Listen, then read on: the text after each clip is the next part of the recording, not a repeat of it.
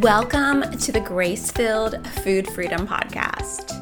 In this podcast, you can expect to be inspired and equipped to ditch diets, eat well, and let your light shine.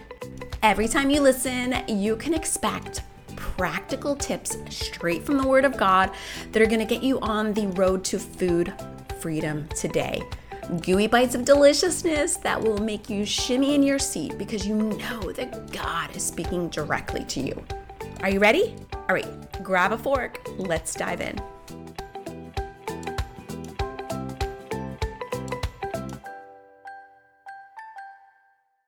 So we have an awesome question from Lisa today. Lisa said that she says that she needs help with her desire for sweets, especially at night. Any suggestions? Oh, Lisa, I hear you. First of all, eating at night was a huge nemesis of mine, and so was sugar. I mean, I spent years feeling like maybe, possibly, kind of, I could be addicted to sugar. I'd go on a sugar fast and it would go okay for a little while, but soon I would explode on the pantry. Each time I tried to avoid sugar, it kind of further ruins my relationship with food because sugar started to take on this label of being something bad and something I couldn't control. When in reality, as I step back and learn, I've seen that sugar is just any other food. Yes, it's really tasty. Yes, it does make my brain chemistry go a little crazy sometimes, but it's nothing that I can't navigate when my self talk is supportive.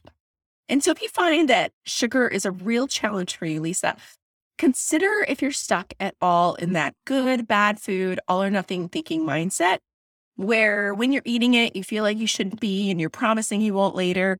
And when you're not eating it, you're thinking about it when you're going to have it, right? It's just this quandary that we get stuck in where we want to avoid it, but yet we really enjoy it. So we don't want to avoid it. And when we do eat it, we kind of go crazy because we feel like tomorrow we don't get to have any. And so if you're in that all or nothing mindset, that would be the first thing to address. Yes, the truth of the matter is sugar tastes great. And as I said, sugar makes your brain really, really happy. You have some big highs and some low lows, but it doesn't mean that sugar itself is addicting. It's the way that we eat it and the way that we feel about it that makes it so hard to control. This episode is brought to you by Classical Conversations. Looking to give your child a well rounded education through a Christ centered curriculum? Classical Conversations believes education is best experienced together. To find your community today, visit classicalconversations.com forward slash Gracefilled. Consider your daily consumption of sugar and what it looks like. For the most part, if we eat sugar in the context of a balanced meal, it's going to be much, much easier to navigate. For example, if you have a donut for breakfast, you're probably going to have a sugar high and a sugar low with a craving for more by 10 a.m. But if you were to have a half a donut with a hard boiled egg and a slice of ham, that would balance out your blood sugar as you have the protein and other macronutrients to sort of soften the sugar as it meets your system, kind of dilutes the sugar hit to your system. So consider how you're eating those sweets. Could you move them to a meal? That way it doesn't feel so overwhelming and so triggering to additional cravings. When you do that, you're acknowledging that it's okay to have this food. It's not off limits. I'm not bad for having it. But when I do have it, I want to be smart about it and really eat it in a way that supports me and supports my overall goals. Now, by the time nighttime rolls around, you may feel tired, exhausted, and even a little bit deprived. It's really important to meet the true need when evening time comes. So, why do you want the sugar? If you are tired, then could you meet the need for tiredness before you go to sugar? Meaning, could you meet the need for rest before you turn to sugar? That could look like just pausing for a little bit, giving yourself an opportunity to just veg out and not always be doing something, always be cleaning something, always be getting ready for the next thing. Setting aside 15 minutes to relax while it may seem unproductive, can be one of the most productive things you could do. I mean, think about it. If you spend 15 minutes walking back and forth from the couch to the pantry, you would really consider that a waste of time. And yet, just sitting and relaxing, we often frame that as something unproductive. However, you can preempt a lot of cravings by meeting the true need. If you're emotionally exhausted, if you're physically exhausted, spiritually exhausted, what you need is some time alone with the Lord, some time alone with yourself, or just an opportunity to unwind. If you're craving sugar because you feel deprived from sugar, like the only time you eat those sweets is when you're not supposed to be eating them, then it's going to be really hard to stop eating them when you don't want to.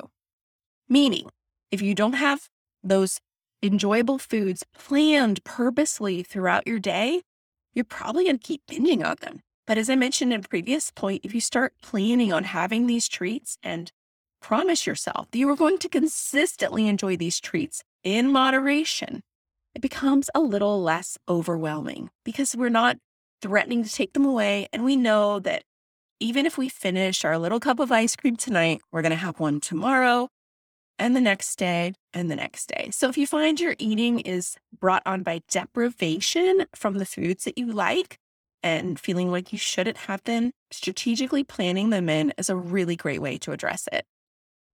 Finally, one of the reasons we could be craving sweets is because our meals are not balanced. In a previous point, I'd shared about possibly having your sweets in a meal. Well, what if your meals are lacking in balance?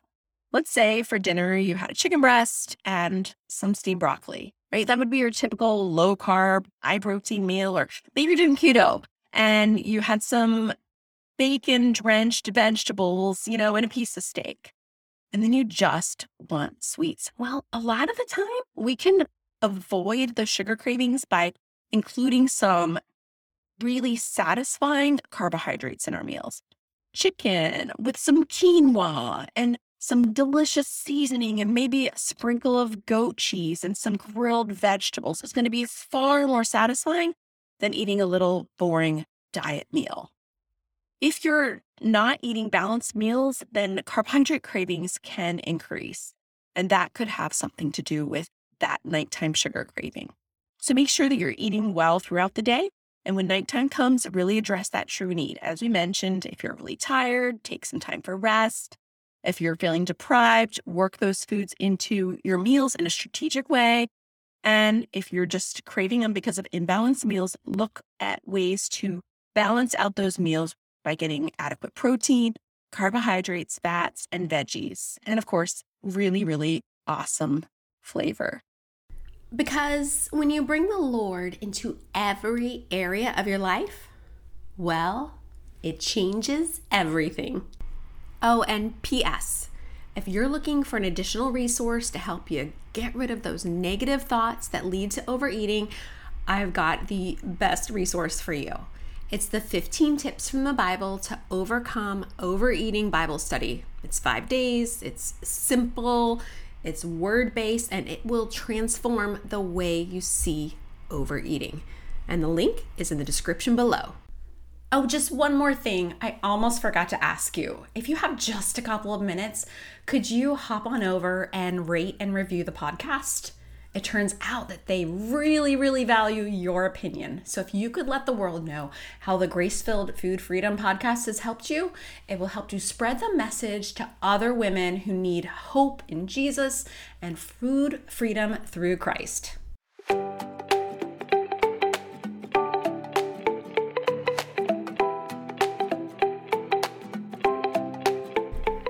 Well, it certainly was lovely to spend some time with you, sis.